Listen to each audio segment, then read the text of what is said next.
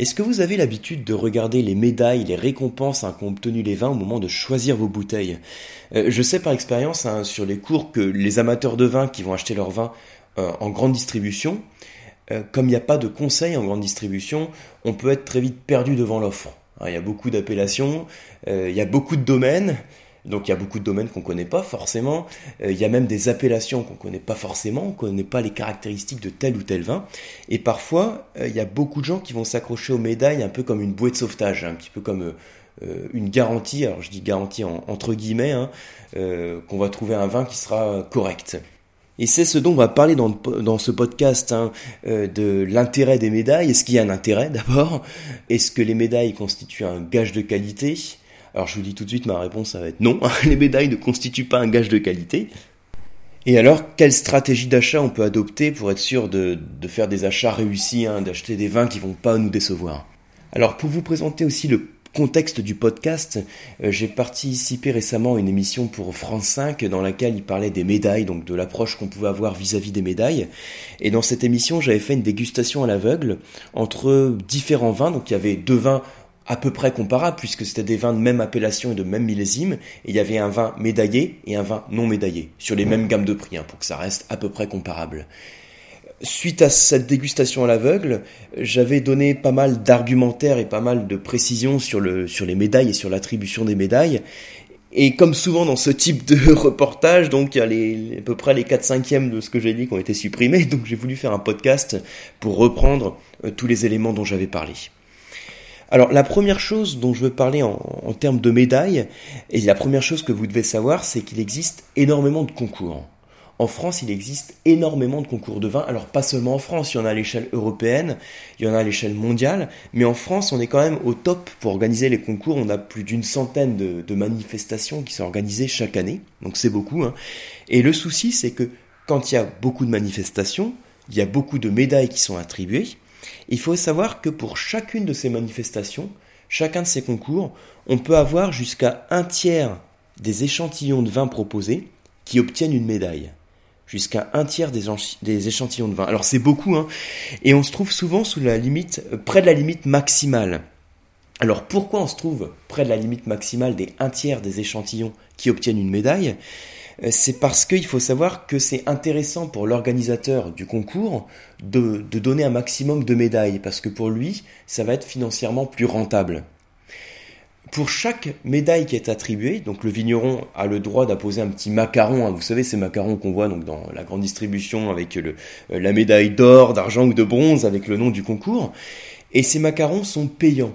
C'est-à-dire que pour un certain nombre de macarons achetés, donc qu'il va poser sur ses bouteilles, le vigneron doit payer. Donc plus le vigneron a, de vin à vendre et de vin médaillé, plus ça va être intéressant pour l'organisateur du concours qui va générer forcément plus de cash. Alors pour le vigneron c'est intéressant aussi, hein. le vigneron s'y retrouve puisque de toute façon il va vraiment booster ses ventes en grande distribution parce que comme je vous disais quand il n'y a aucun conseil à l'achat et qu'il y a une offre qui est énorme, et eh ben la médaille ça constitue une bouée de sauvetage et il y a beaucoup plus de ventes qui vont être faites sur le vin médaillé. Donc le vigneron de toute façon s'y retrouve. Mais le petit souci hein, quand ça devient une foire à la distribution de médailles, le problème c'est que plus il y a de médailles, eh ben moins il y a de consensus hein, sur les vins qui ont été médaillés. Donc plus il y a des cartes types, et donc plus, moins la médaille va être fiable. Alors je vais pas jusqu'à dire que la, médaille va être carrément douteuse, hein, mais logiquement plus il y a de médailles, moins il y a de consensus, et plus les médailles, euh, il va falloir les prendre avec des pincettes. Bon, la fin de la phrase n'est pas très française, mais c'est pas grave, on continue. Alors, mon but, c'est pas de discréditer tous les concours de vin. Il y a des concours qui ont euh, plus ou moins de crédibilité. Mais il faut savoir aussi qu'un facteur important qui va jouer sur la qualité des vins médaillés, c'est forcément le niveau des participants. Ainsi, par exemple, je participe à un événement sportif dans, un petit village et que je remporte l'épreuve, euh, ma médaille va avoir moins de crédibilité qu'une médaille que je vais remporter à l'échelle régionale, nationale, internationale ou aux Jeux Olympiques. Parce qu'à chaque fois, le niveau des entrants, le niveau des participants n'est pas le même. Et dans les concours de vin, c'est un petit peu la même approche. Et ce qu'il faut savoir, c'est que euh, c'est volontaire pour le vigneron de participer à ces concours. C'est-à-dire que le vigneron doit faire la démarche d'envoyer son échantillon. Donc cette participation est payante hein, pour le vigneron. Il envoie son échantillon, il paye un certain montant en fonction de, de la renommée, de la notoriété du concours, et il a le droit de présenter son échantillon à la dégustation. Et on constate que les grands vignerons sont rarement dans ces concours. Quand je parle de grands vignerons, je ne parle pas de grands vignerons en termes de surface viticole, je parle en termes de qualité de la production, euh, je parle de vignerons de référence, euh, même d'appellations de prestige. Parce que souvent, ces appellations de prestige, ces vignerons de référence, ils ont beaucoup plus à y perdre qu'à y gagner en présentant leurs échantillons. Alors là, comme toujours hein, dans ce genre de, d'explication hein, dans ce genre de podcast, il faut faire attention de pas trop généraliser parce qu'il y a des très bons domaines qui sont présents dans ces concours et il y a de très bons domaines qui remportent des médailles. Hein. Faut pas non plus trop s'enflammer. Mais si je dois donner une tendance générale, ce qu'il faut retenir, c'est que les grands sont rarement représentés et que ceux qui ont le plus à gagner de participer à ces concours, ça va être les vignerons qui ont euh, peut-être des vins moins intéressants à présenter et des vignerons qui font une production peut-être un peu moins qualitative. Là aussi, euh, pour prendre un peu de recul par rapport à ce que je dis, euh, si vous avez parfois des très bons vignerons qui participent, et c'est le cas, et ça arrive, euh, il faut savoir que pour certains vignerons, ça peut être un tremplin aussi pour se faire connaître, d'avoir des médailles qui sont attribuées, d'autant plus si elles sont attribuées de manière un peu répétitive plusieurs années de suite. Hein. Voilà. Mais ça, c'était mon premier commentaire, hein, ce dont je voulais vous parler, c'était le niveau des, des, entrants, le niveau des participants, en faisant l'analogie avec une compétition sportive. Quand vous avez des participants qui ont un niveau qui est euh, faible, forcément, le gagnant du concours va avoir moins de mérite que s'il gagne dans un concours où les participants ont un niveau qui est beaucoup plus important. Alors il y avait un autre point dont je voulais vous parler aussi en plus du niveau général des participants, c'est euh, le niveau général des gens qui dégustent, des jurés, les jurys. Ça c'est une question qu'on doit se poser, qui va déguster les vins et qui va faire l'attribution des médailles? On peut avoir deux types de profils. On peut avoir des experts en dégustation, donc des professionnels du vin, des gens qui sont habitués à déguster régulièrement et qui le font sur des critères qui sont complètement objectifs, c'est-à-dire qu'ils vont faire en sorte de laisser à côté leurs a priori et leurs préférences en termes de dégustation pour avoir une dégustation qui soit beaucoup plus objective. Et vous pouvez avoir aussi sur euh, les gens qui composent le jury des amateurs de vin, des onophiles, donc des gens qui dégustent bien. on peut avoir des gens qui dégustent très très bien, mais vous pouvez aussi avoir certaines personnes qui dégustent beaucoup moins bien et qui malheureusement vont euh, prendre en compte leur appréciation personnelle du vin. C'est ce que je dis souvent, quand on déguste un vin, il faut faire abstraction de ses goûts.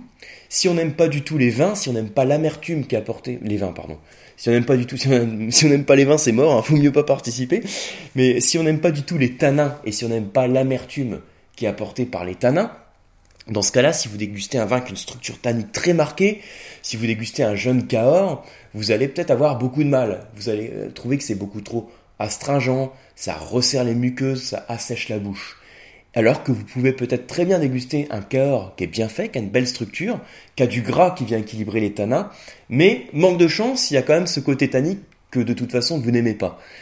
Mais quand vous, vous faites une dégustation, il faut être complètement objectif et laisser de côté ses goûts personnels et se dire, bah, je trouve que niveau tannique est très marqué, mais ce qui est bien, c'est qu'il y a quand même un bel équilibre parce que j'ai du gras, l'onctuosité. Et ce côté gras onctueux vient équilibrer l'astringence apportée par les tanins, et finalement mon vin a un bel équilibre. Et donc le vin est qualitatif. Donc il y a toujours une petite démarche à faire pour essayer de laisser de côté ses a priori et ses goûts personnels quand on déguste un vin. Donc quand il y a un jury de dégustation, c'est important d'avoir un jury qui soit bah, formé à la dégustation ou en tout cas qui ait cette bonne démarche de dégustation. Et le problème, c'est que quand vous avez des grands concours et que vous avez des milliers et des milliers d'échantillons à déguster, vous avez besoin d'avoir des milliers de dégustateurs. Et il faut les recruter, hein, ces dégustateurs. Donc forcément, on peut avoir, euh, bah, comme tout à l'heure, hein, je parlais d'une quantité très importante euh, de vins qui sont médaillés. Bah, quand vous avez une grande quantité de gens qui attribuent les médailles, vous avez aussi moins de consensus dans l'attribution des médailles, plus d'écart type et moins de fiabilité. Ça, c'est un point.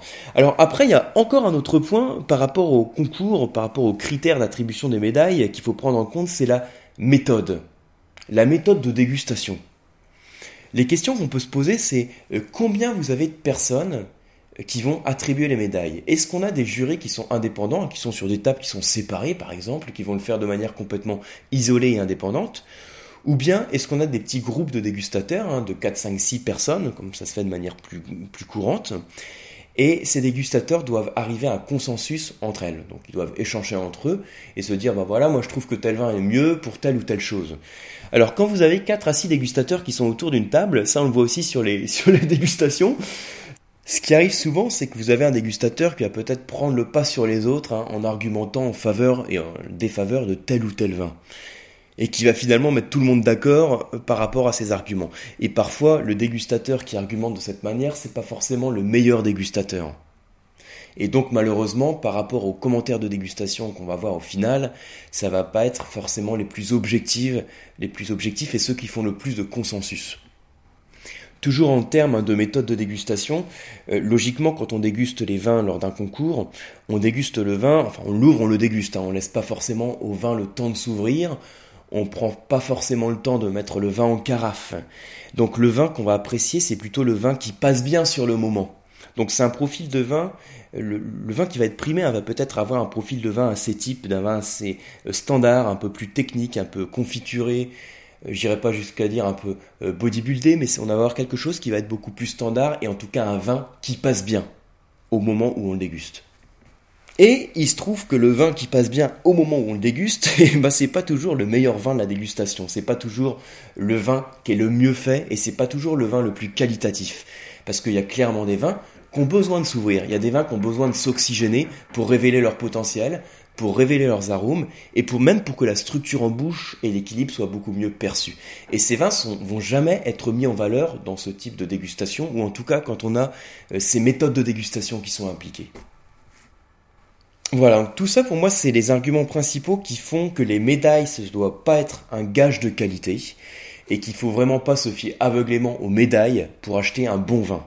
Hein, les principaux arguments, donc si je récapitule, en essayant de, de rien oublier, donc la première chose c'est le niveau général des participants, où comme je répétais, attention, faut aussi ne pas généraliser, on peut effectivement avoir des très bons domaines qui participent au concours et qui sont primés, mais de manière générale, il faut savoir que les grands y sont beaucoup plus rarement parce qu'ils ont tout à y perdre, et c'est plutôt les vignerons euh, sur des cuvées moins qualitatives qui ont beaucoup plus à y gagner. Autre argument, c'est en faveur de la euh, composition du jury, les gens qui dégustent. Est-ce que ce sont des experts? Est-ce que ce sont des amateurs? Est-ce qu'on a vraiment aussi ensuite, en troisième argument, une méthode, une bonne méthode de dégustation? Euh, Est-ce que les bons vins ont quand même le temps de s'ouvrir et d'être mis en valeur à leur plein potentiel au moment de la dégustation? Alors pour modérer un peu mes propos, hein, il faut savoir que quand même, il y a, comme je disais tout à l'heure, il y a énormément de concours, et donc il y a des concours qui sont plus ou moins fiable et il y a certains grands concours internationaux euh, pour lesquels vous avez euh, heureusement un nombre de 20 médaillés qui va être finalement relativement alors relativement faible hein, si c'est autour de 20% on va dire que on correspond on considère que c'est faible. Et puis des jurys qui vont avoir une démarche de dégustation qui va être objective dans le sens où ils vont laisser de côté leurs a priori et leur goût personnel euh, pour déguster de manière beaucoup plus professionnelle. Donc voilà ce que je voulais vous dire sur les médailles. Alors donc une démarche de dégustation pour moi qui est beaucoup plus une meilleure stratégie d'achat pour acheter des vins qui vont pas vous décevoir, c'est de vous dire d'abord euh, pourquoi vous voulez acheter euh, telle ou telle bouteille, pour quelle occasion? Est-ce que c'est une bouteille que vous allez ouvrir le soir même, donc un vin qu'on va pour le coup pas faire vieillir du tout, qu'on va ouvrir le soir même. Est-ce que c'est un vin que vous allez ouvrir en apéritif? Donc vous allez chercher un vin sur la fraîcheur, euh, qui va faire saliver hein, pour préparer pour la suite du repas. Est-ce que c'est un vin que vous allez servir pour tel ou tel repas qui va accompagner tel ou tel plat? Est-ce que c'est un vin plutôt que vous allez garder au cours du temps? Hein, un vin que vous allez garder quelques années, voire un vin que vous allez offrir pour célébrer la naissance de tel enfant, donc il va falloir faire vieillir longtemps, peut-être jusqu'au moins aux 18 ans de l'enfant. Donc tout ça, ça impose de se poser quelques questions sur euh, la motivation de l'achat. Et ensuite, moi, ce que je vous conseille, c'est d'aller chez un caviste. Alors, chez un caviste, vous allez constater qu'il n'y a pas de médaille ou vraiment très peu. Parce que vous n'avez pas besoin d'avoir des médailles, vous n'avez pas besoin d'avoir des bouées de sauvetage, parce que là vous avez quelqu'un qui va vous conseiller, vous avez quelqu'un qui connaît ses domaines, quelqu'un qui connaît ses vignerons et qui va pouvoir vous orienter. Hein, je fais souvent dans les podcasts ou les articles, hein, euh, quand je parle de stratégie d'achat, je recommande souvent d'aller chez des cavistes, parce que vous avez un professionnel qui sait euh, vers quel vin vous orienter en fonction de vos goûts et en fonction de l'occasion de dégustation. Mais vous constatez, hein, comme je disais, que chez les cavistes, il n'y a pas de médaille ou pratiquement pas. Et dans les guides d'achat, c'est la même chose. Hein. Regardez dans les bétanes et de Sauve, regardez dans les guides RVF, euh, regardez un petit peu dans tous ces guides d'achat des vins. C'est rare qu'il y ait des vins médaillés finalement qu'on retrouve dans ces, sélections. Et c'est pas un hasard. Hein. Comme on disait, il y en a peu chez les grands vignerons. Et on constate aussi que c'est vrai que sur la plupart des, des vignerons qui s'engagent vraiment dans une démarche de qualité, peut-être ces 20% de vignerons qui font 80% des vins les plus qualitatifs, eh bien on les retrouve finalement très peu en grande distribution. Voilà, donc j'espère que ça vous permettra d'y voir un petit peu plus clair dans les médailles et surtout savoir que, bah voilà, si je vous dis de pas vous fier aux médailles, que c'est pas un gage de qualité, euh, c'est peut-être en tout cas la médaille un gage que vous n'allez pas vous retrouver avec un vin euh, qui est complètement imbuvable parce qu'il y a quand même des gens qui l'ont goûté, qui ont considéré qu'il était bon ou en tout cas correct hein, parmi les échantillons proposés. Donc ça reste un gage que vous n'allez pas avoir un vin complètement imbuvable, mais si vous voulez avoir un gage de qualité dans l'achat du vin, demandez conseil à un professionnel et allez voir un caviste par exemple. Voilà mon conseil en tout cas.